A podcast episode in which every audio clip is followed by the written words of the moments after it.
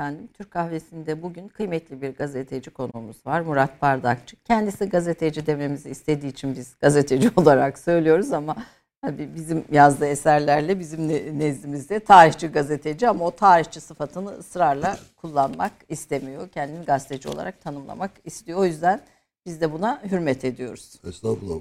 Hanımefendi ben bunu anlatıyorum ama anlatamıyorum. Bugün özellikle Avrupa'da e, tarih konusundaki bütün çok satan ama ciddi kitaplar yani uyduruk şeyler değil. çok satan kitapların yazarları önemli gazetecilerdir. Hiçbir de ben tarihçiyim demez. Gazetecilik utanılacak bir şey değil ki.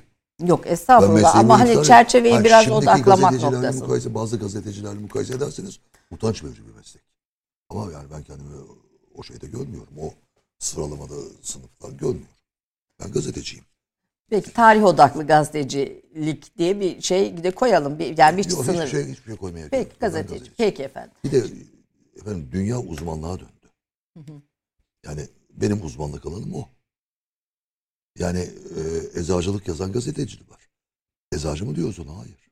Gazeteci. Peki. Bir sağlık muhabirliğinden tutun da bir sürü Doktor şey. Doktor değil ki onlar gazeteci. gazeteci. Efendim bir kitap yayınlandı e, geçtiğimiz ay Reddi Miras ben böyle tabii şu şeyleri filan da böyle notlar olarak koydum. E, doğrusu ben bir e, polisiye gibi okudum e, kitabı. Çünkü hem yazış hem üslubunuz itibariyle de öyle. Hem de bir tarafıyla çok trajik, bir tarafıyla da kara mizah sizin de tanımladığınız şekilde bir olaylar silsilesi var. Biraz bunu aslında Reddi Miras ismini koymuşsunuz bu kitaba. Ee, hani biraz Reddi Miras nedir? Ee, devletlerin e, devletler kapsamında reddi miras ne anlam ifade ediyor? E, Osmanlı'dan Cumhuriyet'e geçişte bizim birçok bildiğimiz reddi miras örneği var ama bunların detaylarına, ayrıntılarına indiğimizde e, nasıl bir bakış açısı, nasıl bir düşünce biçimiyle karşı karşıya kalıyoruz ve siz bunu da söyleyip size bırakacağım sözü. E, bu meselenin bugünkü kutuplaşmanın, bugünkü karşı e, fikirlerinde kaynağı olduğunu söylüyorsunuz. Kaynaklarından biri. Kaynaklarından biri olduğunu söylüyorsunuz. Efendim nedir ulusların Şimdi tarihinde reddi miras mirasın malum, önemi? E, kalan mirasın reddedilmesi. Bunun çeşitli sebepleri vardır. Muris yani miras bırakan e, mesela borcu çoktur. Borcu da üstlenmesi gerekir. İstemez. E, veyahut bir şeye de bozulmuştur. E, işine gelmiyordur reddeder. Mirası almaz.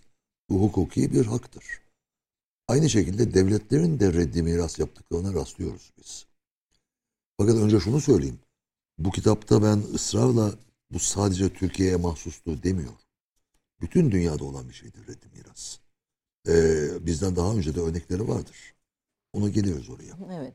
Ee, ve bir rejim, yeni bir rejim, özellikle bu rejim e, bir ihtilal veyahut devrim neticesi devrimle geldiyse, e, inkılap ile geldiyse veyahut iş başına geldikten sonra köklü devrimler yaptıysa, köklü değişiklikler yaptıysa reddi miras yapar. Nedir sebebi? Ee, bizden önceki rejim kötüydü, biz çok iyiyiz demek için. Kötüleme maksadıyla yapar. Ve dediğim gibi bunun çok örneği vardır. Türkiye'de de bu yaşandı. Bu.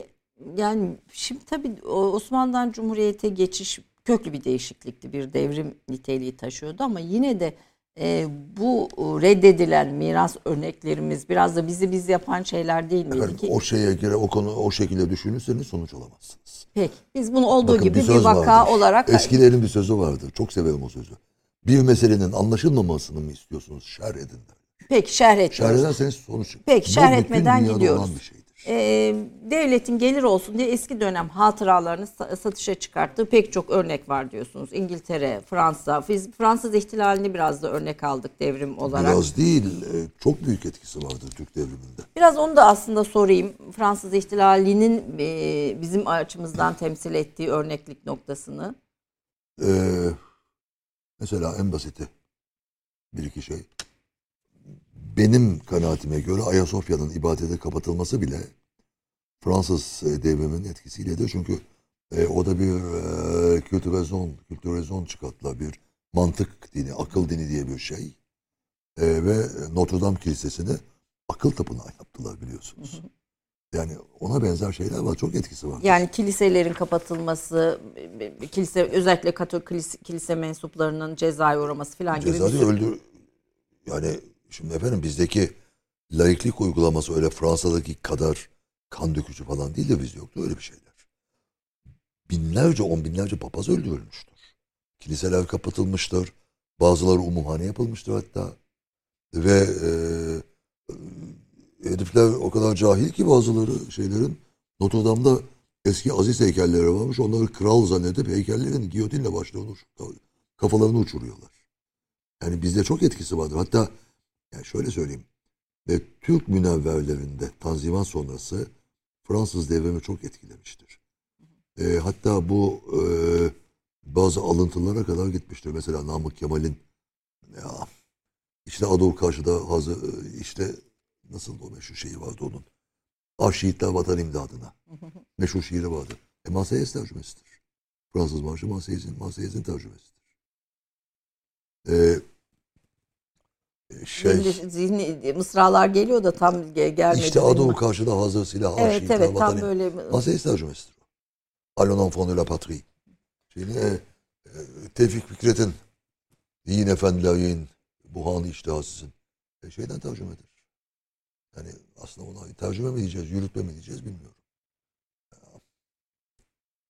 Meşhur şair, yazar. ismini unuttum. Victor Hugo. Hugo'nun mı diyecektim Hugo'nun. Hugo'nun tercüme. E tabii Yani o çok etkilemiştir. e, Türk entelejansiyasını Fransız ihtilali. Bir de e, Cumhuriyet'in kurucu kadrosu e, Fransız ihtilalini okumuşlar gençliklerinde. Hepsi biliyorlar. Ve ondan mülhem e, bazı uygulamalar da var. Ve e, mesela Atatürk'ün e, Le Matin gazetesine ben de onu soracaktım bir demeci. yani 1920'de o bir Türkçe'de çıkmadı. Türkiye'de. Yayınlayacağım bir şey yazdığım vakit. E, biz diyor ilhamımızı Fransa'dan aldık diyor. Açık açık söylüyor. Fransız ihtilal için dünyayı e, aydınlatan bir güneş gibi Güneş diyor. gibi, Türk evet. gaz- Türk Evet. gazeteleri bunu daha yumuşatarak galiba değil mi? öyle yazıyor evet. Evet. Biz yumuşatmışız biraz. Daha şey. Demek biraz daha e, keskin ifadeler var.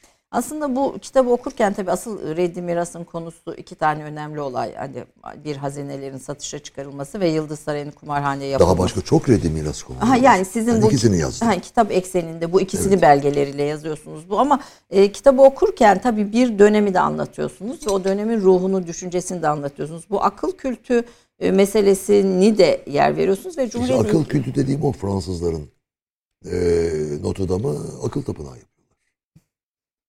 Yani Cumhuriyet'in ilk yıllarında da bu e, örnek alındı. Örnek örnek teşkil ediyor, temel teşkil ediyor. Fakat şey e, o kadar e, sert uygulanmadı bizde. O da felakettir Fransızlarda. Mesela Türk'ün yeni amentüsünü O yazarken efendim, o efendim devletin şeyi değil. O bir yalakalık örneği. Türk'ün yeni amentüsü. Evet o o şekilde çok vardır. Biliyorsunuz e, Behçet Kemal de Mevlid yazmıştı. Evet. Kemalist Mevlid'i vardır. Ama bunlar devletin politikası değil. E, yalakalık e, galiba genlerimizde de var böyle şeyler. Öyle yazıyorlar. Yani bunu e, kadro istedi işte e, devlet istedi Atatürk istedi falan filan meselesi değil. Adamların karaktersizliğidir. Bunu yazmak. E, ama Türk'ün yeni Ahmet Hüsnü'nde iman ederim diyor. Öyle diyor. Evet kahramanlığın örneği olan ve vatanın istiklalini yoktan var eden Mustafa Kemal'e, onun cengaver ordusuna, yüce kanunlarına, mücahit analarına ve Türkiye için ahiret günü olmadığına iman Evet. ederim diyor. İman ederim. Ee, şeyin Behçet Kemal'in Mevlidinde Oğuz Zübeyde Mustafa'nın hanesi. Yani kopyalamıştır şeyi. isimleri koymuştur. Ee, ve hatta Miraç Bahri'ne de Samsun'a gidiş 19 Mayıs olarak 19 Mayıs'ın miras olarak anlatır. Hazreti Peygamber'in bindiği Burak'ı da bandırma gemisi yapar. Öyle bir yalaka şey. Se- semboller değişerek. Evet. Mesela yine bu bu bahiste e, dikkatimi çeken bir başka not, not da o yıllarda diyorsunuz Avrupa'da diktatörler ve otoriter rejimlerin Avrupa otoriter diktatör, diktatör dönemidir o dönem. ve bu bir Çok sorun. azdır şeyler. Mesela Türkiye'deki e, Mustafa Kemal rejimi Avrupalı tarihçilerin gözünde 1920'den itibaren otoriter bir iktidar olarak görülüyordu Öyledir. diye bir not Evet, dikkatimi evet, çekti orada. Evet, öyledir. Yani e, efendim en başta tek parti dönemi. Ve, ve diktatör kavramı e, o zaman Şimdi o yıllarda diktatör- sert bir anlam ifade etmiyordu. O yılların efendim, itibariyle. diktatör ayıp değil o dönemde. Ben e, Cumhurbaşkanlığı arşivinde gördüm. Atatürk'e gelen dünya kadar mektup var. Muhterem diktatör diyorlar. Muhterem diktatör. Tabii tabii. Kemal Paşa e, işte Mustafa PH ile yazıyor. Mustafa diye. Mustafa Kemal Paşa Dictator of Turkey. Türkiye diktatörü böyle gönderiyorlar. Ve bunların bazılarına cevap veriliyor. Tabii İkinci Dünya Savaşı'na kadar geçen o dönem tabii, içinde tabii, tabii, 1920'lerin bunun o, o dönemin siyasetinde bir şey yeri var. E, hatta Mustafa Kemal'in diktatörlüğün bazı durumlarda gerekli olduğunu dünyanın önde gelen biyograflarından Emil Ludwig'le 30'da yaptığı görüşmede söylü, söylediğini ve bu Evet. sözleri de burada e, alıntılıyorsunuz, söylüyorsunuz. Şimdi e, bu e, kitabın konusu olan e, hazineleri Evet. satış meselesine gel- gelirsek. Neye gülüyorsunuz? Mesaj yazıyorum da E, Evet evet ona Bir arkadaş kime arayıp- yazıyorsunuz mesajı? Erhan Paşa'mıza. Erhan Paşa'mıza. Erhan Afyon. Arayıp duruyor deminden beri. ama ama biz yayındayız Erhan hocam E, yani telefon- bir dakika sonra ki efendim telefonlara bakmıyor artık. E, çok meşgul çünkü. E, mesajlara hiç bakmıyor. Okumuyor. bakıyordur. Hayır, Ben ben ne hayır. zaman arasam ulaşıyorum Erhan hocam. Devamlı servis yaptığı için ajans gibi çalışıyor. Yani. Peki. Devamlı şey gönderiyor. Buradan da bir sataşma var. O, o sataşmaya artık Efendim, cevap hakkı. hakikati söylüyorum. Herkes her şeyi sataşmadan e, bu bir cevap Em, hakkı doğmaz evet. diye düşünüyorum ben bir şekilde. Olsun o kitap çıkartıyor. Güzel bir şey çıkartıyor. Onunla uğraşıyor bir taraftan. Ne çalışıyor? Üçüncü Ahmet'in Hattı Humayunlarını. Adam nasıl yazmış? Binlerce hat yazmış. Üçüncü Ahmet. Devamlı. Onları çıkartacak ama şöyle bir şey olacak. Böyle dev, devasa bir eser olacak. Devasa iyi olur ama. Evet. Ee, şimdi e, Topkapı Sarayı ve İstanbul'un diğer e, bir, bir, e, diğer müzelerindeki hazine eşyası Birinci ve İkinci Dünya Savaşları senelerinde muhafaza maksadıyla devletin yeni başkentinde bulunmaları ve satışı düşüncesiyle iki defa olmak üzere e, toplam dört kez seyahat ediyor. Ama Kanuni o kadar gezmemiştir. Dört kez bizim Evet. bu bütün bu saraylarda olanlar, bütün hazine 2, 3, 4 veya 5 olabilir. dört diye sizi de- İkinci, ikinci Dünya Harbi de var. E, işte ikisini saydım. Birinci ve ikinci Dünya Savaşları senelerinde muhafaza için iki kere. Daha sonra başkentinde Ha, tamam, bulunsun tamam, diye tamam. de iki kere, dört kez, dört kez e, seya- seyahat ediyor. İki, Hazine Birinci Dünya Harbi sırasında Konya'ya gönderiliyor diyorsunuz. Savaştan sonra iki defa Ankara'ya gidiyor. Orada kasalara konuluyor. Satılmaları için Fransa'da girişimlerde bulunuluyor ve İstanbul'da kalan eserlerden bazıları da 2. Dünya Savaşı senelerinde muhafaza için Niğde'ye gönderiliyor. Şimdi bu seyahat eden devletin e, milyonlarca lira değerindeki hazinesi. Şimdi bence hani bu Onun içinde şey de var. Medine emanetleri de var. Fahrettin Paşa'nın gönderdiği.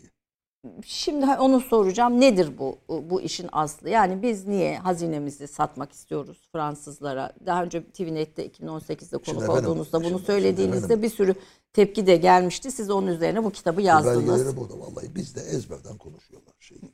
Şimdi efendim e, hazine satmak sadece bize mahsus bir şey değil. Kitapta uzun uzun anlattım. E, Sovyet ihtilalinden sonra e, Ruslar Çar ailesinin hazinelerini bir güzel Londra'da sattılar. Fransız ihtilalinden sonra hatta 19. asırda ve Paris Komünü döneminde Fransızlar kraliyet mücevherlerini sattılar. Kraliyet. E, Mısır 52 darbesinden sonra Kral Faruk'un mücevherlerini, koleksiyonlarını sattı. E, biz satışa çıkarttık ama şunu unutmayalım. Bizim adetlerimizde de e, hazine satmak vardır. Daha önce de yaptık.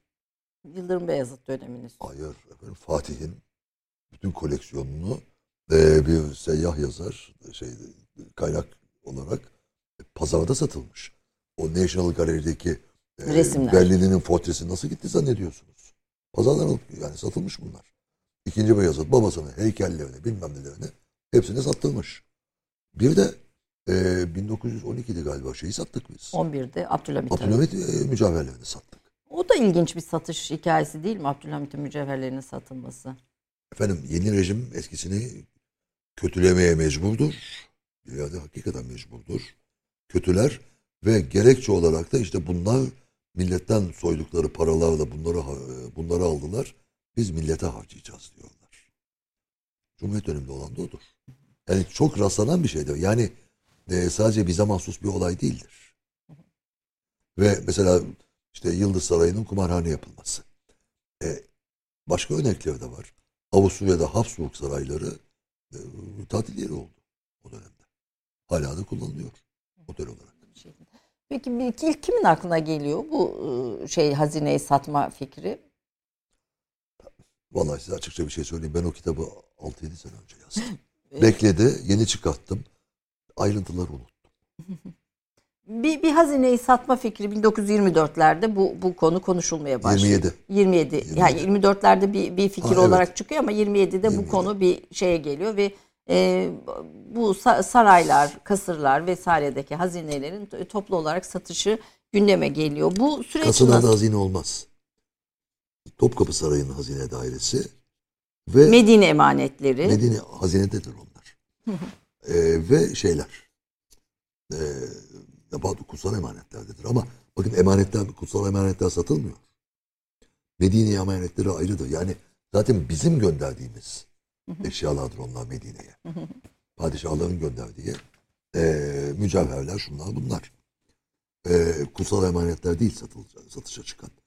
Ee, bir de Dolmabahçe Sarayı'ndaki e, bazı e, objelerin satışı düşünülüyor. E, hatta kararname vardır kitapta görmüşsünüzdür. Evet. Altın karşılığı olacak satış falan ciddi ciddi Bakanlar Kurulu kararı çıkmıştır. Ve e, e, hatta e, hızını alamamış, alamamışız ki her devrimde bu olur. Kırılma kararnamesi, imha kararnamesi var gördünüz mü onu? Evet. Porselenleri kırılacak, gümüşleri eritilecek, para basılacak.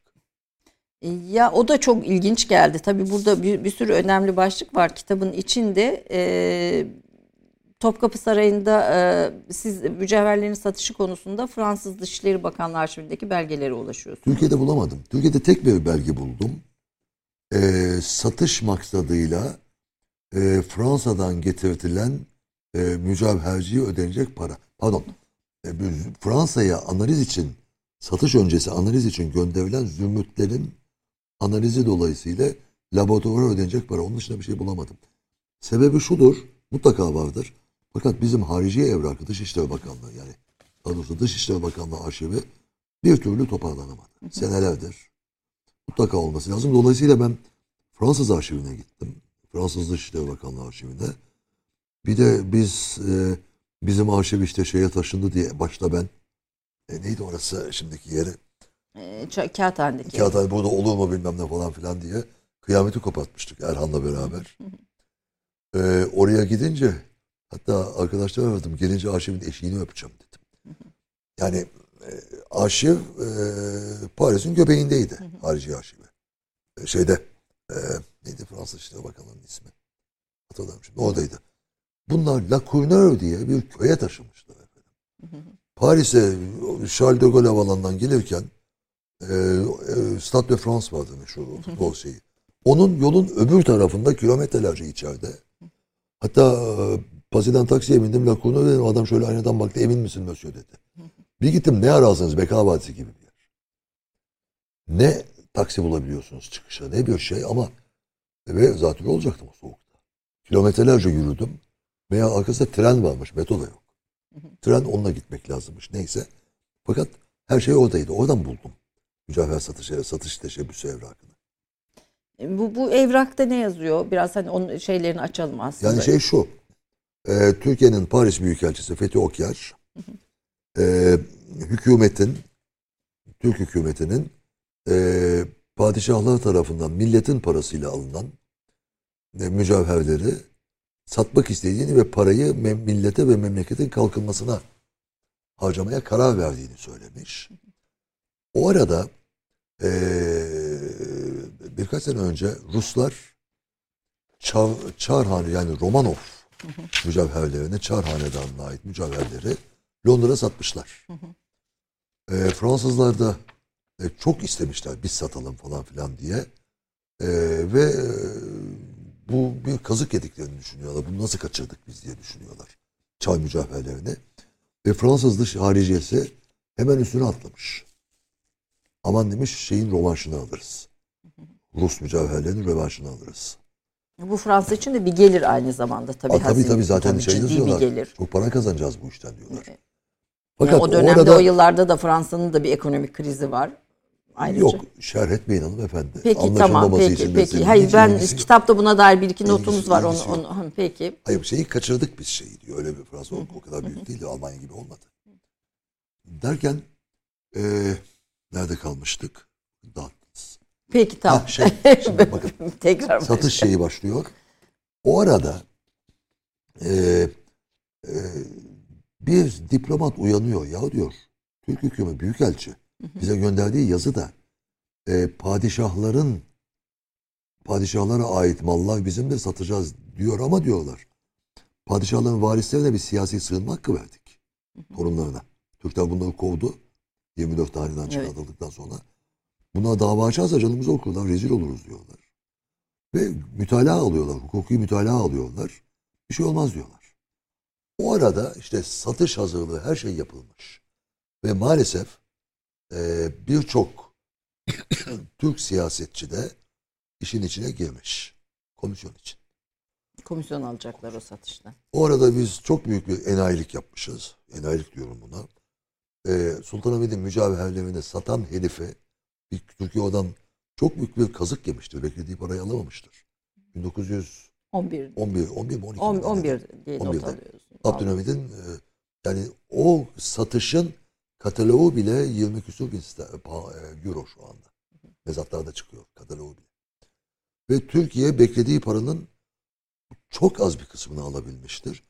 Linzeler diye bir adam o herifi getiriyorlar bu iş için. Yani o Abdülhamit'in şeylerin Ucuza ucuza satan- satanı ucuza diyeceğiz. satan herifi get- Adı, u- ama bir kısmını da kendi almış herif. Mezat komiseri bilmem ne falan kendi adamları. Ya o adamı getiriyorlar. Ve çok çok komik şeyler oluyor. Görmüşsünüz Topkapı, Topkapı Sarayı'nda bir büyük külçe şey vardır. 3 Zümrüt- kilo 3 kilo Zümrüt vardır. Evet. Koskoca bir şey. Hatta bir çuvalın içinde dururdu benim gençliğimde o. Böyle çok havalı bir şeydir. Işıklandırılırdı. Ee, uzman gelmiş ya demiş bu kadar büyük zümrüt olmaz demiş. 3 kilo ağırlığında bir zümrüt o sizin kitaptaki bir notunuza şey göre. Evet şey, yani 3 evet. kilo zaten bir, bir şey, kütle yani bir o zümrüt. Ve bu kadar büyük zümrüt olmaz demiş. Bu sahte galiba demiş. Bunu demiş Voltron pertavsız diye bir alet. Onunla demiş elektrik vereceğim küçük bir parçasını. Kıracağım analiz yapacağım demiş. Yapmışlar. Büyük bir kısmını kırmışlar. Parçalar kırılmış. Aa kırıldı ama aa demişler gerçekmiş.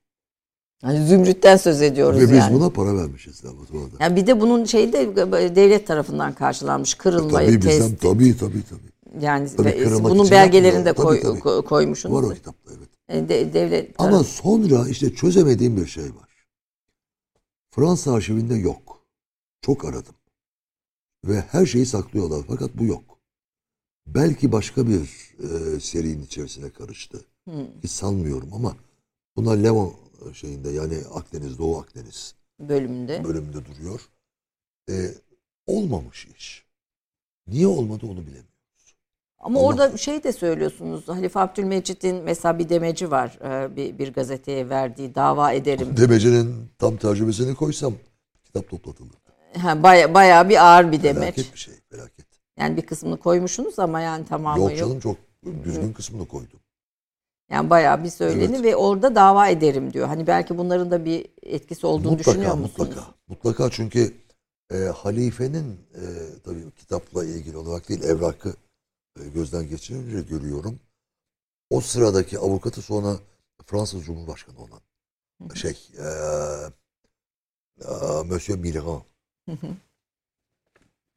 Hani halifenin avukatıdır ve o karışmış zannedersem ama şeyini görmedim evrakını. Yani onu, onu Ama şey niçin satıştan vazgeçildi? O şey. Ama tabii bu e, satış için bunlar Ankara'ya gönderiliyor. Efendim. Sonra satış olmayınca bunlar kasalara konuluyor. Ve 27-51, 24 sene unutulmuş bunlar. Şimdi onu reklamlardan sonra din, dinleyelim. Bir reklam arası işaretini veriyor. Robert Linzler bu e, bir rapor hazırlıyor. Mücevherlerin ince birer sanat eserleri olduğunu söylüyor. Frank frank üzerinden de Avrupa'da mezata konmaları halinde en az 300 milyon frank bir değer biçiyor bu şeylere. Yalnız o eski franktır. Şimdiki değeri daha da e, fa- farklı. Yok Bunların farklıdır. bunların içinde kaşıkçı elması var. Hepsi var. Ee, yani bu zümrütün içinde Hepsi ve var. bütün bütün hazi, o bildiğimiz Topkapı Sarayı'nda şu anda hazine dairesinde sergili. Yok çok kıymetsiz olanları bırakmışlar. Şimdi hanımefendi ben e, çocukluğumda hatırlarım yani ben Topkapı Sarayı'na çok küçükken götürüldüm. Götürülmeye başlandım daha doğrusu. Sık sık giderdik biz. Götür gezdirirlerdi ailemiz. Şeyden e, hazine yoktu şeyde. Şimdi Topkapı. düşündükçe şey yapıyorum ve eski yayınlara bakıyorum. 40'ta 50'li yıllardaki yayınlara. E, şey yok. Hazine seksiyonu tamam var ama tabak, çanak bilmem ne onlar var. Kumaş var. E, hazine yoktu. E, tabii araştırınca çıktı. 1963'te geri gelmiş hazine saraya. Şey dahil. Kaçıkçı elması dahil. O vakte kadar kasa zaten Ankara'da. Ankara'da, An- kasalarda. An- Ankara'da kasa, Ha, kasa- 51'de açılıyor kasalar ama e, gene göndermiyorlar İstanbul'a. Ee, Bakanlar Kurulu kararı ile mücevherlerin altın para karşılığında satılabileceği kararlaştırıldı diyorsunuz 1928'de ve satış konusunda marif vekaleti Evet. yetkilendiriliyor. Ee, bütün saraylarda bulunan parçalar, eserlerde bu Evet. satışa e, da- dahil ediliyor. Ama kıymetli maden ve mücevher. Evet evet kıymetli maden ve mücevherler diye zaten bir şey e, yasada da böyle bir e, şey var bir ibare var. E, tarihi kıymeti olmayan mücevherler satılabilecek satış madeni altın karşılığında olacak eserlerin tarihi kıymetinde marif vekaleti belirleyecek gibi bir takım ve hükümet tasdik edecek bunların hepsinin e, belgesi var. Peki bunlar e, satılmaktan vazgeçiyor bilmediğimiz bir sebepten dolayı e, o dönem için 400 Daha milyon. doğrusu satış olmuyor. Biz vazgeçtiğimize dair bir şey yok ama satış mümkün olmuyor. E, ama tabii siz kitapta şeyi de veriyorsunuz. O dönem bunların satılmasını savunanlarla buna karşı çıkanlar İstanbul ve Ankara basını arasında da bir şey de çıkıyor. Bir grup satışın olmasının e, devrimlerin e, ve devletin yeni cumhuriyetin güçlenmesi için önemli olduğunu söylüyor. Bunun karşısında onun bir tarihi hatıra olduğunu söylüyor. Yani bir de bu işin içinde böyle devam eden Evet, tartışmalar da var. Kısa bir reklam arasından sonra hazinenin akıbetini e, nasıl kasalarda kaybolduğunu, Ankara'nın İnanılmaz, inanılmaz komedi onlar. Komedi. dehlizlerinde nasıl kaybolduğunu konuşacağız. Kısa bir aradan sonra buradayız efendim. Onu söylüyorsunuz evet. Efendim biz tabii arada da sohbet ediyoruz. Diyor ki Mu- Murat e, Bey e, ben belge toplamam, koleksiyon yapmam, kullandığım toplarım. belgeleri de yo, yo, Belge yani koleksiyon amacıyla toplamam. Ha, tabii. E, kullandığım belgeleri de arşivlere veririm diyorsunuz. E, tutmuyorsunuz kendinizi. Şimdi belge, şimdi efendim bu kitaptaki belgeler gibi evrakı kastetmiyorum orada. Bunlar e, devletlerin, Türkiye'nin veya başka ülkelerin resmi arşivlerinde bulunan şeylerdir. Metinler, yazılar. e, belgelerdir. Onların dijital kopyasını alıyoruz. Ama e, bir de benim e, daha önceki kitaplarımda kullandığım ve e, ailelerden aldığım bazı evrak var. Mesela Sultan Vahdettin evrakı. Şah Baba'yı yazarken kullandım. Enver Paşa'nın evrakı. E, rahmetli Osman Mayatepek'ten almıştım. Torundan Osman Bey vefat etti. Ama konuşmuştuk ne yapacağımızı. Efendim İttihat Terakki evrakı. İttihatçıların e, Sarıkamış, Hafız Hakkı Paşa evrakı. E, bunların hepsini ben devletin resmi arşivlerine verdim işi bitenleri. Ha, E, Sizin elinizde olanlar daha var ama daha yaz, yazacaklarınız. e, daha yazacağım şeyler var. Mesela e, halifenin var. Halife Abdülmecit Efendi'nin evrakı var. E, bazı hanedan evrakı var. Ve gene bazı belgeler var ama yayınlayacağım şeyler. Ama onları da yayınladıktan sonra hepsini vereceğim ben. Niye tutayım? Çünkü ben koleksiyonculuk sevmem. Koleksiyonculuk yani, yani koleksiyoner arkadaşlardan özür dilerim hastalıktır benim gözümde. Aman ben de şu da olsun bu da olsun bir tuhaf bir tatmin vasıtasıdır. Ne yapayım koleksiyonculuğu? Ve araştırmayı öldürür koleksiyonculuk. Yayın yapamazsınız. Toplama hırsıyla hiçbir şey yapamazsınız. O muhafaza etme, kendinizde tutma isteği o- o diyorsunuz. bir yerde hastalık bence. Ama sizin kullandığınız kitaplarda kullandığınız belgelerin de arşivlere verildi. Çünkü Hepsini şöyle verdim. de bir şey var ya Murat Bardakçı'da çok belge var, çok arşiv Yok var filan diye. yani Böyle bir şey hep duyuyorum Söyleyeyim size, tarihçilerden bir raf yani 4-5 sıra bir şey kaldı. Vardı. Ee, 7-8 büyük koli Atasay'a verdim ben. Enver Paşa evrakına.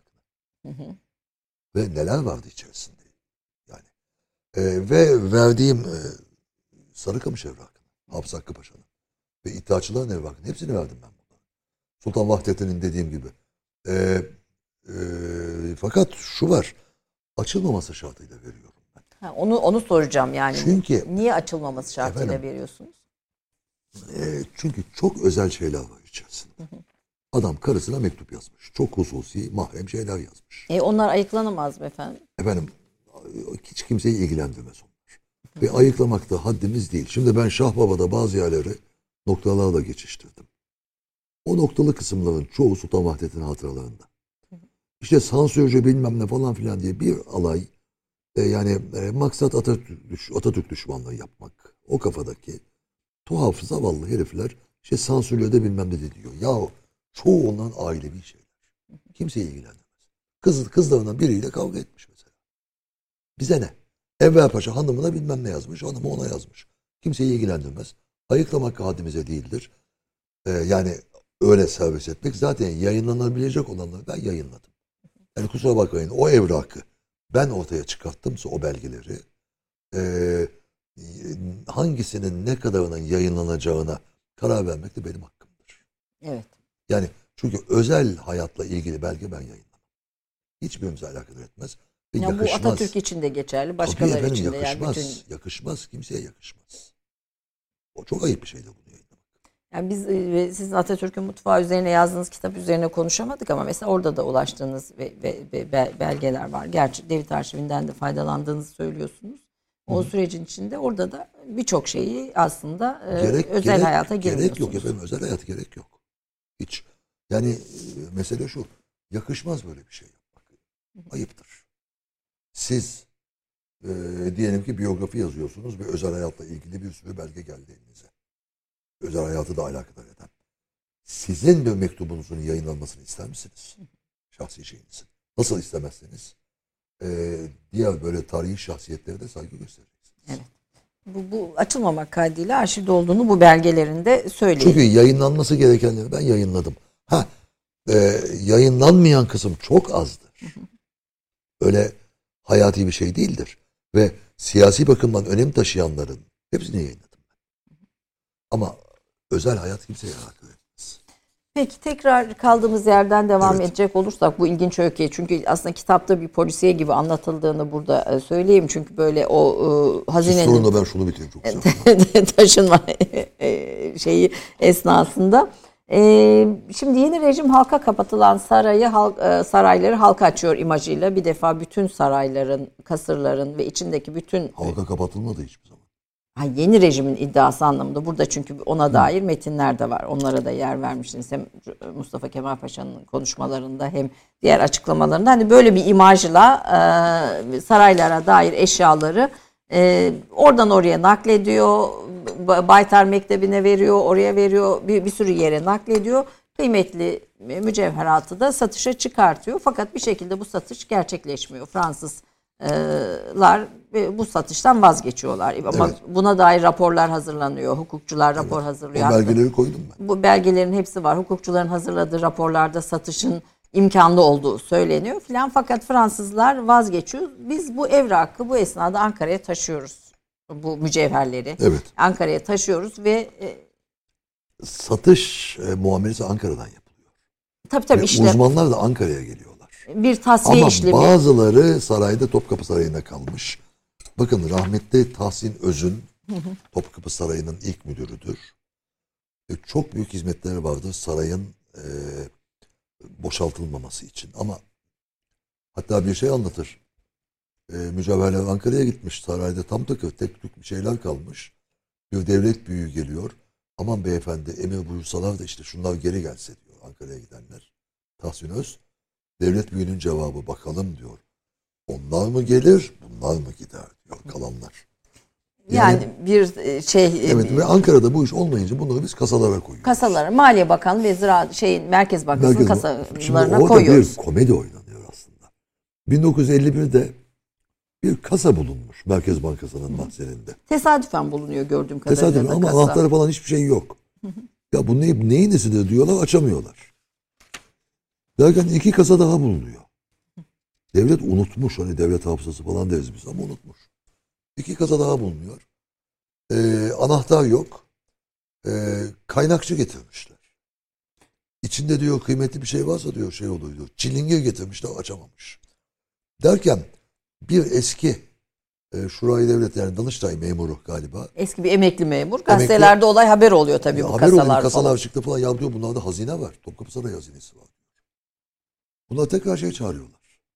Ama meclis reisi, maliye vekili, Polatkan zaman. Polatkan, e, Koraltan, Koraltan hepsi bu. bütün maliye ekibi ve devletin üst düzeyi ve hem Demokrat Parti hem Cumhuriyet Halk Partisi milletvekilleri partilerine temsilen orada hazır bulunuyorlar o açılış çalışmaları sırasında. Kaynakçı açarım ama diyor içeride mücevher varsa mücevher erir diyor. Derken e, çilingir bunlar diyor çok enteresan bilgi de açamam diyor. Başka bir memur daha çıkıyor ya diyor bunların ama bu bir buçuk ay falan sürmüş. Tabii tabii olay aslında onun öncesinde de kitapta e, anlattığınıza göre 48'de bir e, ihbar mektubu alıyor. TBMM, Evet e, evet. Büyük, o mühim değil ama. Yani bir ihbar o mektubunda böyle değil. kasalara dair ama 51 Ya kasayı Nisan'ında Maliye. Bakanlığı kasaları buluyor. Derken bir emekli memur geliyor gene. Danıştay İdare Başkanı Yaşlı galiba, bizzat yaşlıca diyorsunuz. bizzat. ismi. Bu anahtar diyor burada diyor. Anahtarı gösteriyor. Ama diyor bu anahtar bu kasanın. Başka bir kasanın. Yukarıdaki küçük bir kasanın odalardan birinde. O anahtarla o kasayı açıyorlar.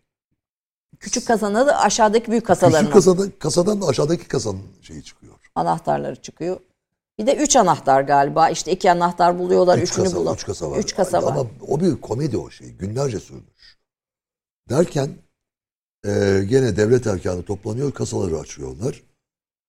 O şeyler hanımefendi, o haberler tam bir komedi. Aa kaçıkçı elması çıktı. Aa kevkibe dürri elması çıktı bilmem ne. Hatta bunlarla bir pozlar falan da var. Pozlar Sizde vermişler, evet, resimlerde evet, şurada evet. çok şey görünmüyor ama şuradaki resimde e, Polatkan'ın falan da e, e, e, o dönemin e, Maliye Bakanı onun da gör, verdiği Evet. şeyler var. Resimler, e, e, pozlar veriyor. Pozlar, o çıkan evet, evet, hazinelerin başında. Gazetelerde bir hayli konu evet. bir magazin gündemi olarak yer alıyor burada. Bu tabii resim çok net değil ama burada Derken çok eee, işte İstanbul'a gönderilmesi eee, gerekiyor tabii yerleri Topkapı Sarayı. Eee, gene gönderilmemiş. Celal Bayar bir e, kararname imzalamış gene gitmemiş. Hatta Celal Beyar gece gelip o kasalara bakıyor Evet, filan evet, evet, filan çıktı böyle diye. bir ne çıktı diye. E, o arada ha şey rahmetli Cahit Kayra. Cahit Bey o sırada genç bir maliye memuru. O şeydeymiş. Açılıştaymış aşağıda. Kasalar açılırken. Kasalar açılırken. Ve eline eline dolaşıyordu şeyler diyor. Bir de fincanlar falan çıkmış Dolmabahçe'den götürülen. Bir tanesini Polatkan düşürmüş kırmış. Şeyden falan derken aynı günlerde dedi İstanbul Erkek Lisesi'nde e, eski Duyun Umumiye binası. Oranın mahzenlerini açtık dedi. Oradan da dünya kadar saat çıkmış. Antika saat. Hepsi Ankara'ya götürülmüş. Kasalar açıldığı sırada bunlar. Polatkan'ın odasında diyor 50'den fazla saat vardı. Fakat hiçbiri çalışır vaziyette değil. Hepsi başka zamanı gösteriyordu diyor.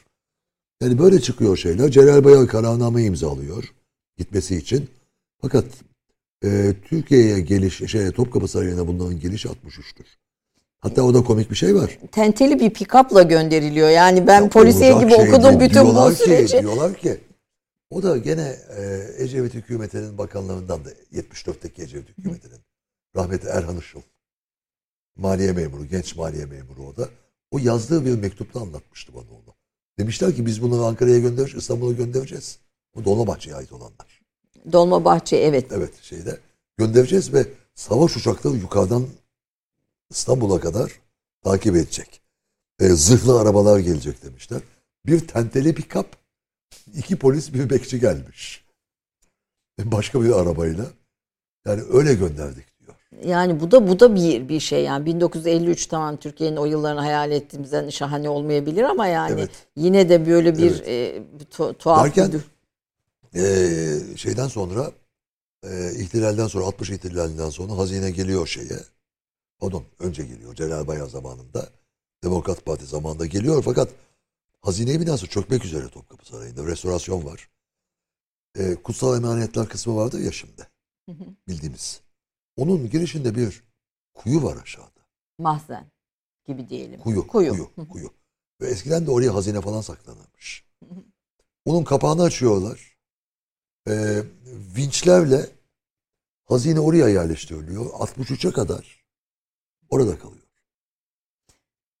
Yani bu Ve meşhur e, Melina Mercury'nin Topkapı filmi film vardı. meşhurdur o kaşıkçı Film, elmasını filan evet. zümrütleri filan orada görürüz. Hançeri, Topkapı Hançer'in çalıyorlar. filan.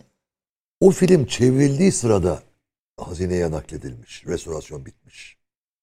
O zamana kadar Topkapı Sarayı'nda şey yok. Kaşıkçı elması bilmem ne yok. Ve biz o, o filmden sonra aslında dünyada bu bu hazinenin farkına varıyor diyelim. Biz de görmüş oluyoruz. Yok bilinirdi. Bilinir miydi? Az çok ne Bilinirdi, olduğu bilinirdi. bilinirdi.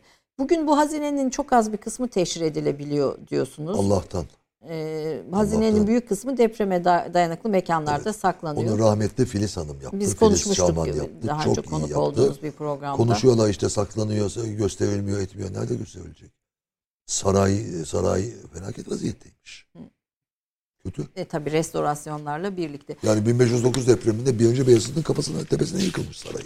Şimdi kitapta tabii bütün detaylarıyla anlatıyorsunuz. O yüzden ben böyle çok genel geçiyorum ama saraylardaki eşyaların çok sayıda yere dağıtılması, kaybolmasına sebep olmuyor mu? Yani biz aslında bu eşyaların ne kadarının kaybolduğuna dair bir bilgiye sahip miyiz? Ah, valla çok o, uzun bir meseledir o. Ee, sadece tabii kaybolmuştur. Gitmiştir bazı şeyler ve bütün detaya ben girmedim orada. Çünkü çok uzun raporlar var. Meclis komisyon raporları falan var. Ee, her türlü metot denenmiş eşyaların üstüne oturulması için.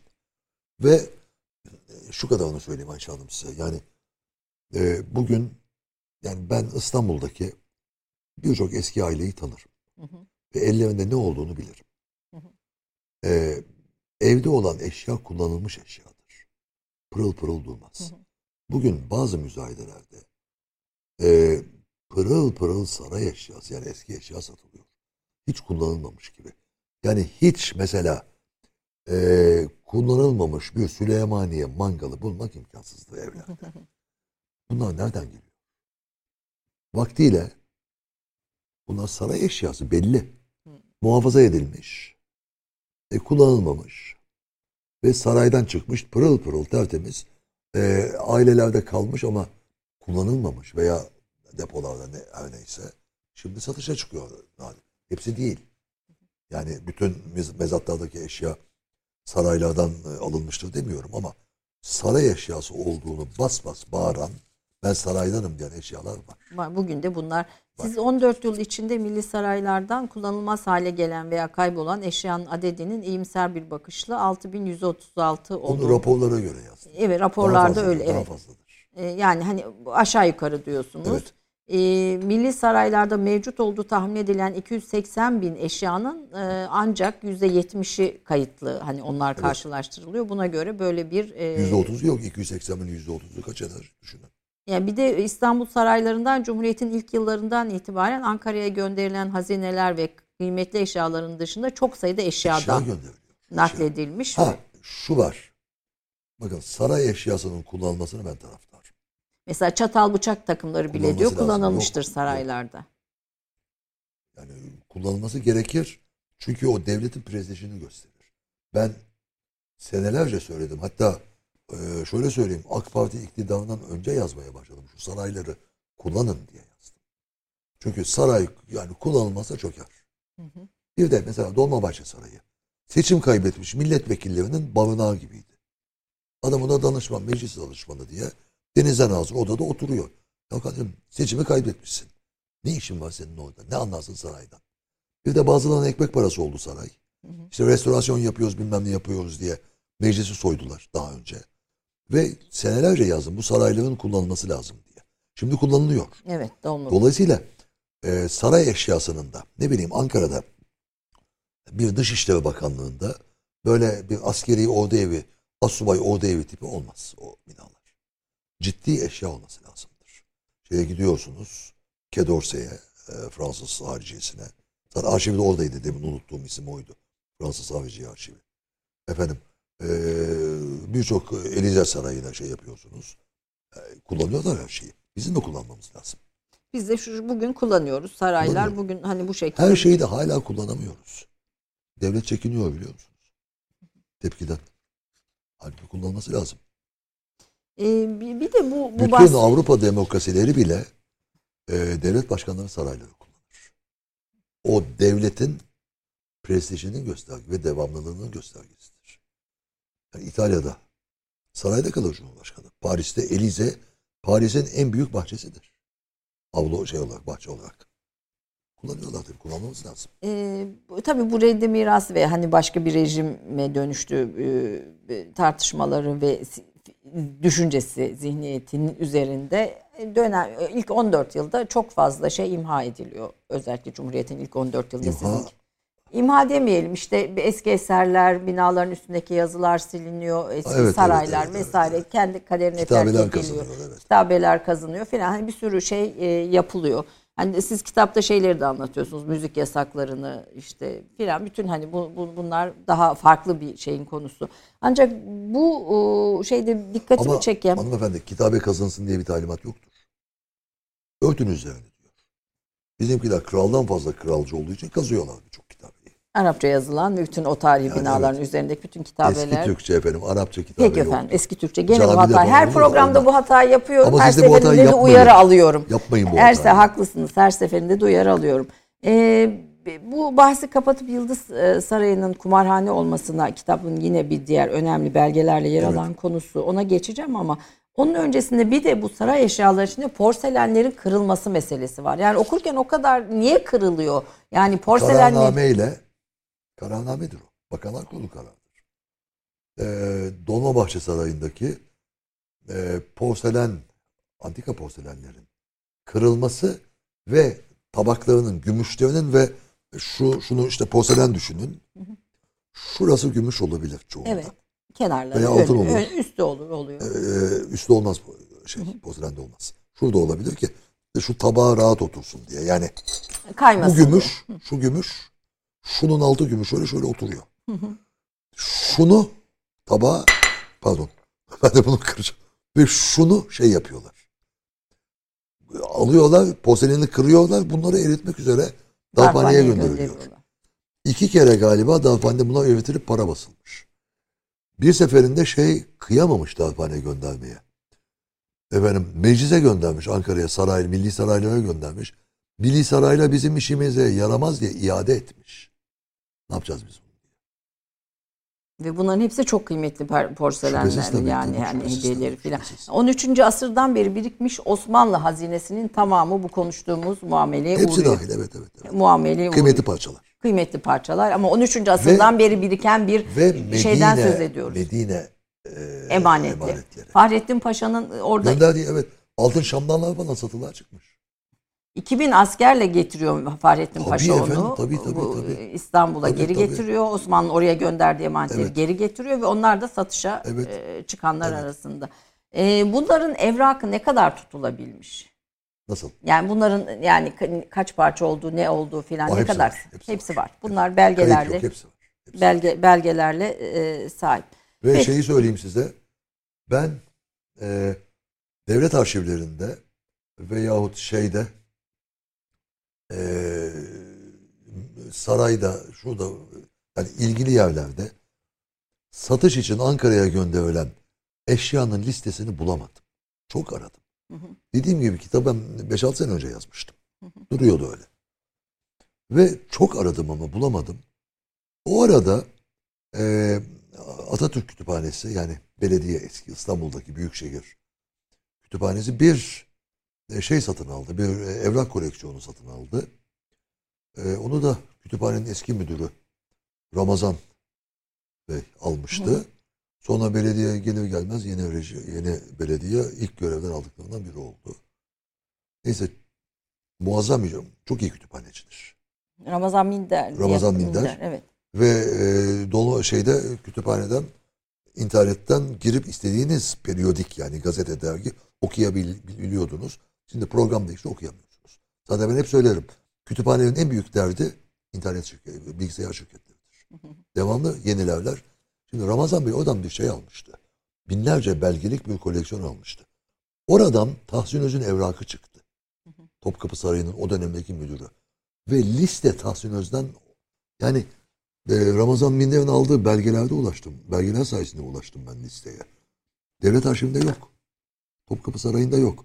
Evet bir iki liste tutulmuş ama e, şey e, Tahsin Bey gidenler, ikinci parti gidenler, gelenler, yeniden gidenler ve satışa çıkanlar diye çok ayrıntılı liste yapmış. Ama çok özel bir adam bu Tahsin Öz adam yani çok Eski özel bir müzeciler, eski müzeciler hep böyle. Yani ama siz Hep o böyleydi. daha önce Filiz Çağman'ın andığımız programda da bir konuşmuştuk onunla ilgili. Hani bu bir dikkatli bir tutulmuş bir liste ve o vasıtayla siz e, bu bu evrak bu eserlerin ne olduğunu bil- bilebiliyoruz evet. tam olarak. Evet.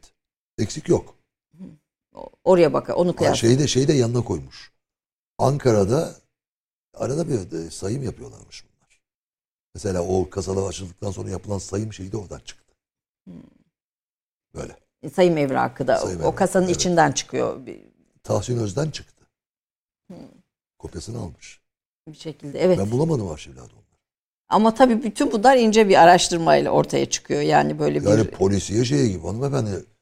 Fransa arşivi dönüşüyor. Ben 3 gün Paris'te otelde 39 ateşle yattım soğuktan. Zatürre olacaktım yahu. Diyorum ya buradaki arşivi eşiğini öpeceğim diyordum ben. Hatta bizim Erhan'a, Uğur Bey'e, Safiye falan söyledim. evet so, so- şey e, Ya biz laf ediyorduk uzak falan.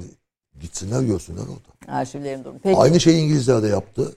Kew Gardens'a taşıdılar. Git git git bitmiyor. bir köyde buldum diyorsunuz zaten bütün bu Ya evrakta Cornell, anlatıyorsunuz. Fransız e, Avenue Suzanne Masson. Hiç unutmam. Suzanne Peki, Masson Onun hikayesi de kitapta yer Evet. alıyor. Şimdi Yıldız Sarayı'na bu son bölüme geldik. Yıldız Sarayı'nın kumarhaneye çevrilmesi tabii orada çok magazin hikaye de var ama tabii biz süremiz yettiğince e, işin Kaçta özünü bitiyor program? e, 11 12.45 gibi çıkacağız yayından. Ha, E, tamam, kısa bir tamam. reklam arası işaret ediyor e, yapalım, yönetmenimiz. yapalım. Ben Ona e, girelim. Efendim Türk kahvesinde Murat Bardakçı ile birlikteyiz. Şimdi her seferinde Murat Bardakçı derken önüne bir tanım ge- getirmek istiyorum. Her seferinde gazeteci. gazeteci demeye benim neyse bir şey Vallahi paya verme hakkınız yok bana. Ha yok tam Gazeteci. zihnimi peki e, ona e, ne diyelim alıştıramadım. Efendim İstanbul Belediyesi'nin Yıldız Sarayı'nı 1926'da kumarhaneye çevirdiğini bilir misiniz diye 2019 Habertürk'te de bir yazınız vardı. Bu kitapta da bu Yıldız Sarayı daha önce yazdım galiba. o 2019 bendeki. daha belki önce daha önce de evet. yazılmıştır. Bendeki not öyle. E, bu kitapta da bu e, ikinci e, hikaye olarak diyeyim e, Yıldız Sarayı'nın kumarhaneye çevrilmesini anlatıyorsunuz. Tabi bunu anlatırken yine bir e, polisiye roman gibi okuyoruz. Çünkü bir 11 ay e, kadar süre kumarhane İstanbul'un sosyal hayatında büyük bir etkiye sebep oluyor. Biz hani bu kumarhaneye çevirme kararının sonra da yıllarca süren bir davanın da kapısını aralıyor. Nasıl oldu Bir olayı? o da. Sizden dinleyelim. Şimdi efendim e, 19 e, Mussolini İtalya'da yeni yeni güçleniyor. iktidara geliyor. Mussolini'ye bağlı bir mafya. Bir kumar mafyası var. Bunlar e, Sanremo gazinosunu İşletiyorlar. çok önemli bir gazinodur. Ve Sultan Vahdettin Sanremo da ölür. Vefat eden onun e, eski kayınbiraderi, yaveri Zeki Bey de padişahın parasını o gazinoda batırır. E, bu herifler geniş bir mafya. Ve Côte d'Azur'dan, Güney e, yani Güney Fransa'dan e, şey de Côte dahildir. Yani Manto'nun hemen yanı başı. Sanremo ve diğer ülkelere ve Yunan adalarına özellikle Rodos'a bir kumarhane zinciri kurarlar. Ee, Türkiye'de de açmak isterler bir kumarhane. Ee, Bir e, İtalyan e, kumar mafyasının adamı ve Türkiye'ye e, Çanakkale'deki batık gemileri çıkartmak için gelen bir adamın oğluyla, bir iş adamının oğluyla e, Mario Serra. Serra. Anlaşma yaparlar. Ve e, temaslar yapılır, edilir. Belediye şey yapar. E, Ankara onay verir. Ve 1926 Eylül'ünde Yıldız Sarayı'nın şale kası, şale köşkü kumarhane haline getirilir. E, ve e, uçaklarla, o dönemdeki uçakları düşünün, e, celbi seyyahin diyorlar turizme. Turist getirilip götürülmeye başlar. Ama Ya o dönemin içinde de bu çok böyle şey geliyor insana uçuk bir o durum gibi. kumar her geliyor. zaman her zaman şey. Hayır hayır kumar ayrı bir şey. Uçaklarla ge- getirilmesi, götürülmesi hani maliyet filan itibariyle o dönemin maliyeti itibariyle. Uçak efendim jet çok büyük uçak değil. 12-13 kişilik en büyüğü. En büyüğü. Geliyorlar gidiyorlar. Hatta Yeniköy tarafına iniyormuş uçaklar. Oradan Yıldız'a gidiyorlarmış falan. Ve e, kumarhane faaliyete geçer. E, bunda da Avrupa'dan örnek almışız biz. E, çünkü Hofburg Sarayı'nın bir kısmı gazino ve diskotek yapım. Yani e, müzikol ve e, gazino, gazino yani kumarhane haline getirilmiş şeyde. Yazdım onu o şeyleri. Evet, evet örneklerini veriyorsun. Yani sadece bize mahsus şey değil Evet. bunlar. Hep geriden takip ediyoruz biz Batı'yı. Ve kumarhane 11 buçuk ay kadar açık kalır. Ee, sözleşmeye göre Türk vatandaşı giremeyecektir. Maşallah bütün sosyete orada. Ve berber çıraklarına kadar. Berber herkes- çırakları. Berber çıraklarına kadar. Bahşiş e, yani harçlığını alan çocuk kumarhaneye gitmiş. Ee, ve intiharlar başlıyor. Bir Macar diplomat intihar ediyor. Ee, bir subay intihar ediyor. Ve e, Türklerden başka intiharlar da oluyor. Ee, ve e, bu Mustafa Kemal Paşa'nın dikkatini çekiyor. Kapatın diyor. E, Bu Macar diplomat başkatibi de bütün parasını Yıldız'da rulette Bir kaybediyor. de Sefahat'in parasını yemiş. Sefahatin parasını kaybediyor. Onun, Evet. onun üzerine intihar ediyor. Yani Evet. sadece zenginler değil. Günlerce yazmıştır gazeteler. Günlerce. Sevgilisi var, sevgilisinin başka bir dostu var, bilmem nesi tam Magazin. bir magazin, tam bir magazin. Ee, yalnız şunu söyleyeyim. Ee, ben hep söylerim, magazin basını Türkiye'de çok zayıftır. Hep zayıftır. Ama o zamanın magazini bugünün magazininden fersah fersah ileride maalesef. Bugün efendim bilmem kimin e, e, kili basenleri bilmem ne oldu. Biz burada kalıyor mu oldu magazin. Neler yazmışlar. iyi takip etmişler. Ve bir gece e, İstanbul e, valisi geliyor, gidiyor şey polisleri de alıyor yanına emniyet müdürü falan. Kumarhaneyi basıyor, mühürlüyor.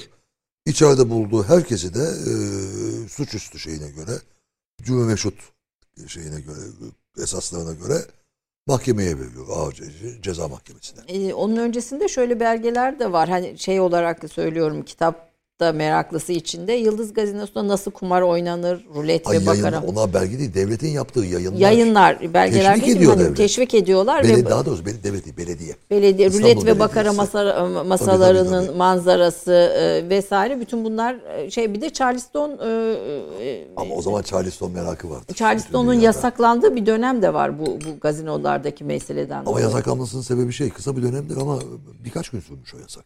O şey e, dansı yasaklamak değil acemilikten şey, bel belleri çıkıyor beline bir şey oluyor falan filan onun için.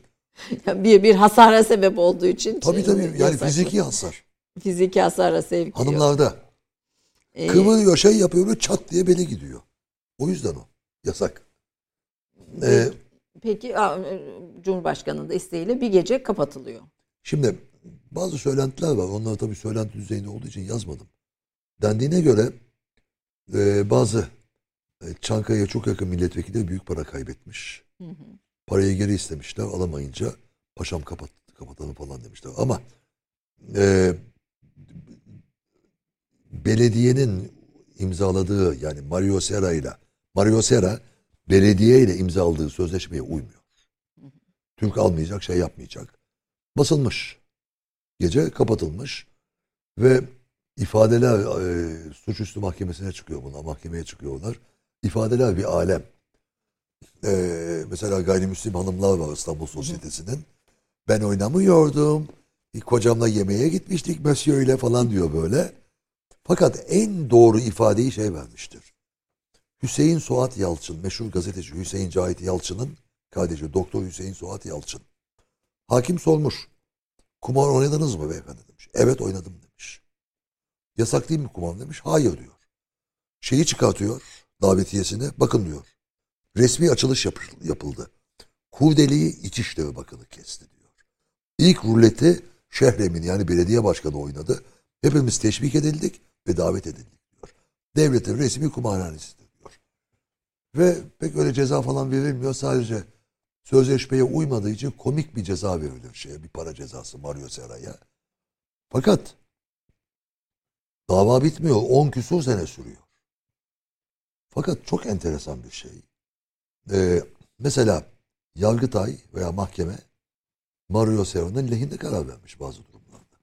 Şimdi böyle şey olmaz. E, o da ilgimi çekti. Çok evet, ama mahkemenin Adaletin şeyi. dö- dö- farklı ne diyelim e, mahkeme orada objektif tamamen şeylere göre karar vermiş. Taraflı Orada- değil. Taraflı değil. Taraflı bakmamış. şeyler vermişler. Fakat e, Sonra ne oluyor? ona o da komik şeyler de oluyor. E, kumar eşyaları satışa çıkıyor. Mezatla. Yani ruletler, bakaralar, bakara masaları bilmem neler. İyi de Türkiye'de kumar yasak ama kapış kapış satılmış. Nereye gitti kim bilir. Tabii. Sonra e, belediye ile e, hazine birbirine giriyor. Çünkü mekan hazinenin belediyeye kiralamış. Belediye de kumarcı kumarbaz yani kumarhane işletmecilerine kiralamış. Kumarhane kapatılınca belediye gelirinden oluyor. Kira İyi para kazanıyor oradan. İyi para kazanıyor. Ee, ve bu sefer hazineyle belediye mahkemelik oluyor. Bir taraftan Mario Serra ile yani kumarhane işleticisiyle devlet mahkemelik. Çorbaya dönüyor iş. İsmet Paşa'nın 11 Kasım 1938'de e, Cumhurbaşkanı olduktan sonra imzaladığı ilk kararnamelerden biridir. E, belediye ile şeyin e, hazineyi e, anlaşmalarını yapılan anlaşmayı tasdik eder ve davalar bitirilecektir diye. Kumarhaneden kaynaklanan. İlk kararnamelerden biridir. Ama Mario Serra ile senelerce sürmüş. E, ve bizden de bir de güzel tazminat almış. Üste bir de para verilmiş. O, o dönem tabii. Sözleşme yapmışsınız. Tabii tabii tabii. Yok yani hani bir, bir, bir, bir- bir ciddi bir Evet. e, Sonra İtalya'da bir sahtekarlık falan yapmış. Hapse girmiş. Sonra bulamadım ne olduğunu. ne olduğunu, akıbetine dair başka bir izimiz Yani yok. sahtekarlığı biliyorum. Yaptığı, yazdım onu galiba şeyi. Fakat ne oldu akıbeti belli değil. Bu Mario Serra'nın arkasında bir mafya grubu da tabii o dönemin içinde olduğunu. Mafya ama şöyle mafya. Devlet mafyası. İtalyan devlet mafyası. Pek. Bu da Mussolini'ye bu da bu da ilginç ve şey bir konu aslında. Tam tam film konusu aslında. Tam film konusu. Ta- Yunus şeyi tam film konusu. Yani Peaky Blinders diye bir şey var bir ne- Netflix'te ben izledim. Evet, çok çok evet. benzer bir bir film konusu. Bu tam şey. Fakat e, e, dediğim gibi evet reddi mirastır şudur budur ama bütün dünyada olan bir uygulamadır. Peki. Sadece bize mahsus Bir değil. de e, bir başka yazınıza e, Abdülhamit'in kitapları ne oldu ki? Burada bunu detaylı vermiyorsunuz ama kısmen reddi miras örneklerini anlatırken söylüyorsunuz. 28 Şubat'ta da reddi miras. Yani sadece Cumhuriyet'in ilk yıllarında yaşamıyoruz Efendim, reddi hayır, miras reddi miras sadece 28 Şubat'ta değil. Hep yapılmıştır Türkiye'de. Hep. Şimdi efendim reddi miras programın başında da söyledim. Sadece bize mahsus bir şey değil. Yo yo o tamam yani Müsaade bütün devletlerin. Birçok ülkede var. Fakat Türkiye'deki reddi mirasla diğer reddi miraslar arasında çok önemli bir fark var. Oradaki reddi miraslar kısa sürelidir, bitmiştir. Bizde 90 senedir devam ediyor, 100 senedir. Bizde bitmedi. Hala bitmedi. Ee, mesela e, eski Türkçe öğretim diyelim. Sizin Arapça dediğiniz Dediğim, yani Osmanlıca. evet. Eski Türkçe öğretim diyelim. Kalkıyorlar. Aa biz Arapça mı öğreneceğiz? Bilmeden karşı çıkmak bu da reddi mirası. Çünkü e, reddi mirasın neticesidir daha doğrusu. O kadar kötülenmiştir ki eski, eski rejim. Tamam yeni rejim geçmişi kötülemeye bir yerde mecburdur. Ama bu bu kadar sürmez. E, e, şeyde e, mesela Fransız ihtilalinde olsun. Veya Bolşevik ihtilalinde, Rus ihtilalinde. Bolşeviklerde o kadar olmadı biliyor musunuz? Fransızlar kadar olmadı. Lenin'in e, Uğraş Vaziye bu seçme eserler serisi vardır. Fransızcasında bir bölüm vardır. Türkçe tercüme herhalde o bölüm atılmıştır. Bizim diyor e, e, Bolşevik iktidar yani yeni iktidar diyor asil Rus kültürünü yüceltmek de bunun iktidarın görevlerinden biridir diyor. Rus, bizim Türkçe tercümelerde e, belliler galiba tercüme. Tam emin değilim. Sol yayınlardan çıkan o bölüm yoktur. Şeyde. ve dediğim gibi bizde uzun sürdü. Hala devam ediyor. Hala devam ediyor. Yani e, şimdi e, geçmişi eleştirmek, hakaret etmek bilmem ne reddi mirastır. Bu da reddi mirastır. Ama devlet politikasıydı bizde. Ve e, mesela işte dediğiniz gibi 28 Şubat'ta. Şimdi Rektör kararıyla Abdülhamit'in kitapları. aslında rektörün de değil kararı. Şöyle oluyor hikayede. Evet rektörün şeyi ama İstanbul Üniversitesi Kütüphanesi Yıldız Kütüphanesi'dir eski. Yıldız Sarayı'ndaki Sultanahmet'e ait kütüphaneydi. Ve Bakanlar Kurulu kararıyla 20'li yıllarda üniversiteye verilmiştir. Çok zengin bir koleksiyon. Nadir eserler barındırıyor. Her şey var içinde. Her şey. Nadir eserler bir bölümdür. Çok zengin bir koleksiyon. Ee, 28 Şubat'ta e, isim de vereyim. E, Alemdaroğlu, rektör Kemal Alemdaroğlu bir Almanca profesörü hanımı kütüphanenin başına geçirdi. Almanca profesörü hanım, kütüphaneci değil. Ve kütüphane perişan oldu. Şimdi Kaiser Wilhelm İstanbul'a geldiği vakit veya Almanya'dan Sultanahmet'e sürekli kitap gönderiyormuş, hediye kitaplar. Ve 8 bin civarında kitap kayıp efendim. Çöpe atılmış. Arkadaşlarımın anlattığına göre o kütüphanenin başına getirilen Almanca profesörü hanım rektöre gidiyor. Hocam atamızın e, yasakladığı Arapça sizin dediğiniz. Eski Arapça. Türkçe. Özür diliyorum Arap- efendim. Arapça Tamamen dil sürtmesi. Arapça kitapların çoğunu attım demiş. Mantığa bakın bu hanım profesör. İstanbul Üniversitesi profesörü. Ve Kaiser Wilhelm'in gönderdiği e, bu Hohenzollern'in alması kartalı falan vardı kapaklarında. Muazzam ciltli kitaplar. Yıllar sonra e, koleksiyonerler e, gene Ramazan Minder aldı onları. Binlercesine sat, sat- e, çöpten toplanmış, satılmış Ha. ve hesap hesabı bunun sorulmadı. Bu da reddi mirastır. Bugün e, şimdi reddi miras iki taraflı şey yapar. Bir tarafı yüceltirseniz bir alternatif yaratırsınız. Senelerce eee, başka şekilde yüceltilen isimlerin karşısında bir Abdülhamit çıkartıldı şimdi. Fakat eee gerçeğine aslında bakmıyoruz. Siz de şimdi şey yapacaksınız ama Sultanahmet evet devletin hükümdarıdır. Hiçbir devlet başkanına hakaret edemezsiniz. Terbiyesizliktir. Ama eleştirebilirsiniz. Sultanahmet eee 33 yıllık iktidarı boyunca şu şöyle okulaştı böyle okulaştı. Kardeşim tabiat çok 33 sene kalmış. Yani bir sene iki sene değil 33 sene açacak tabii ki. Osmanlı'nın modernleşme yılları yani Evet batılaşmaya ama çalıştığı ama şunu da unutmayalım. Şunu da unutmayalım. Reddi mirası yapan nesil Türkiye'de Abdülhamit'in yetiştirdiği nesildir. Abdülhamit'in okullarından çıkan nesildir. Bir de işte Ulu Hakan bu laflar yeni çıktı. Bir de han kelimesine ben illet oluyorum.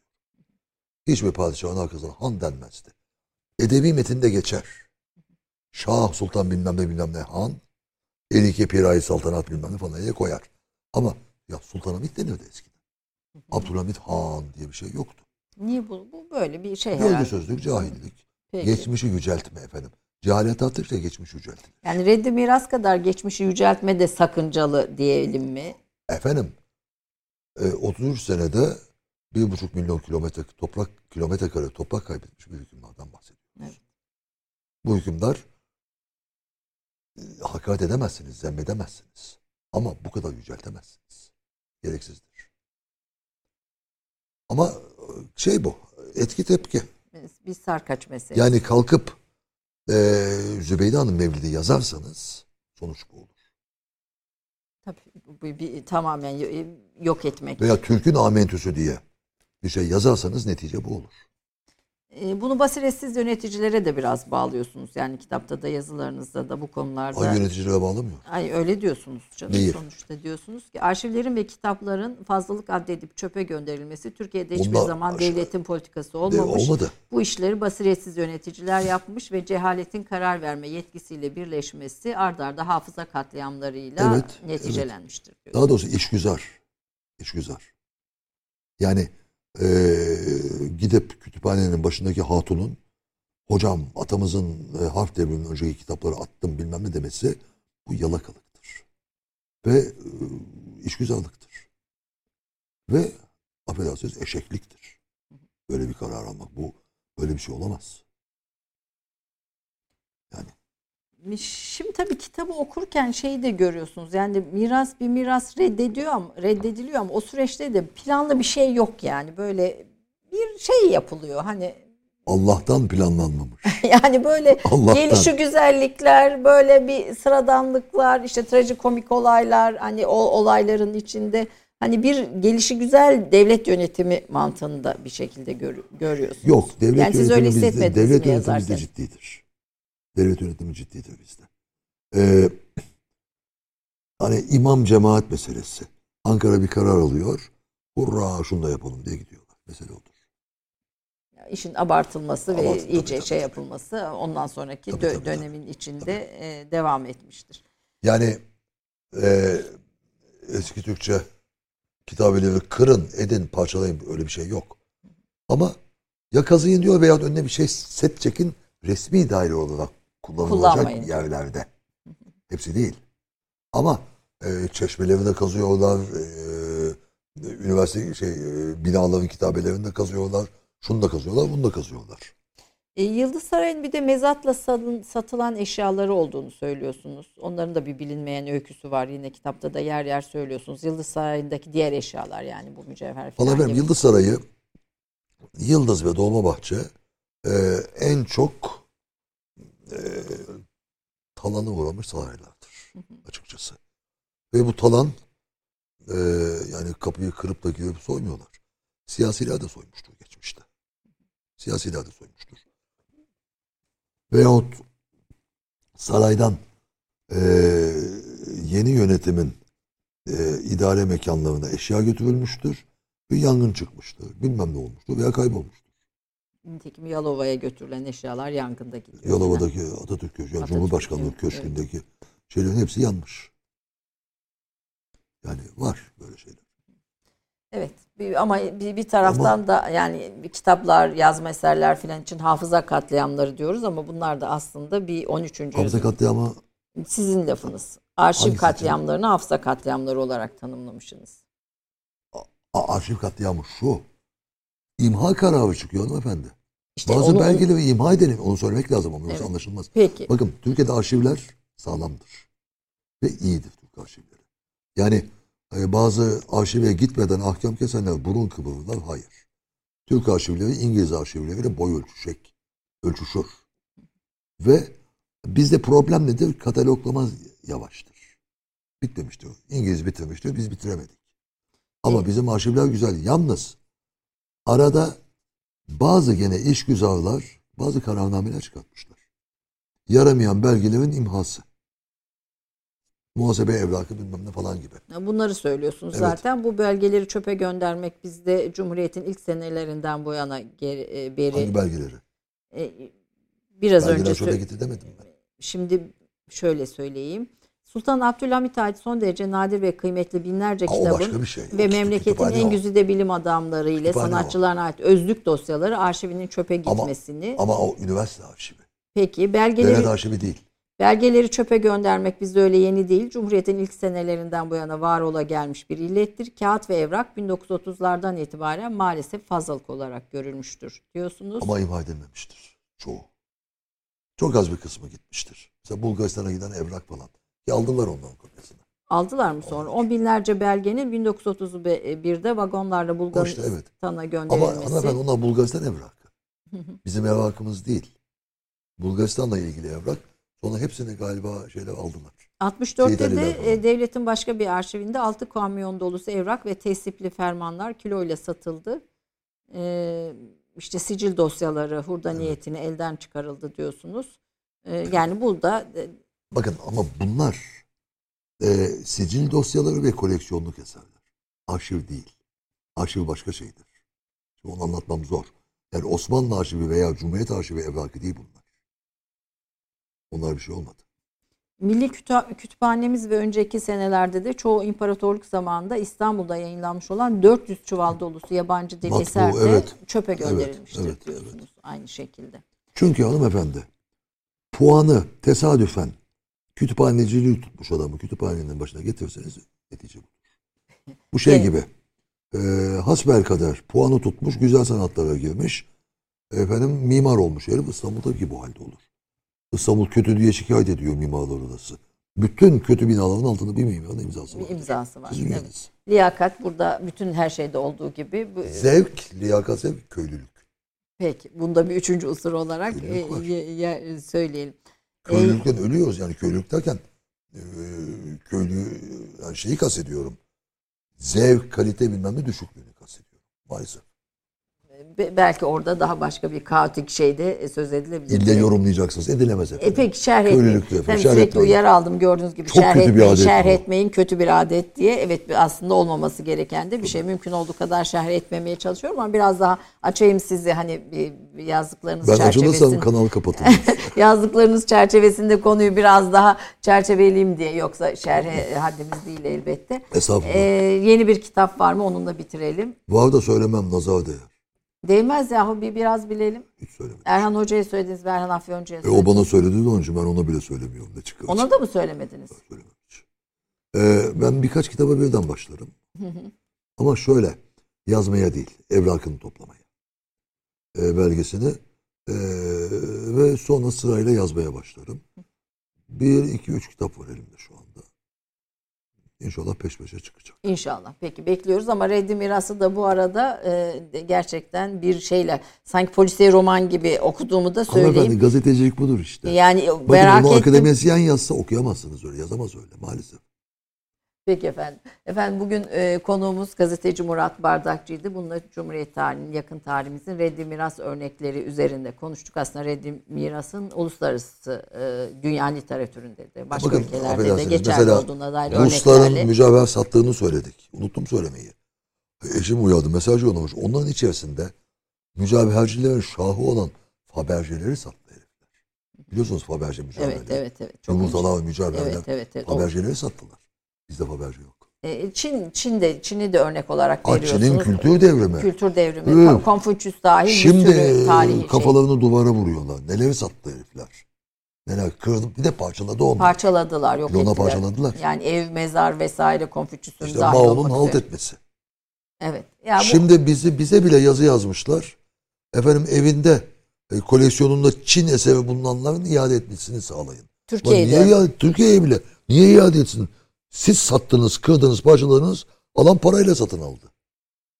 Yani Evet efendim dünyadaki örnekleriyle reddi mirası konuştuk bugün. Haftaya görüşmek üzere diyorum. Hoşçakalın.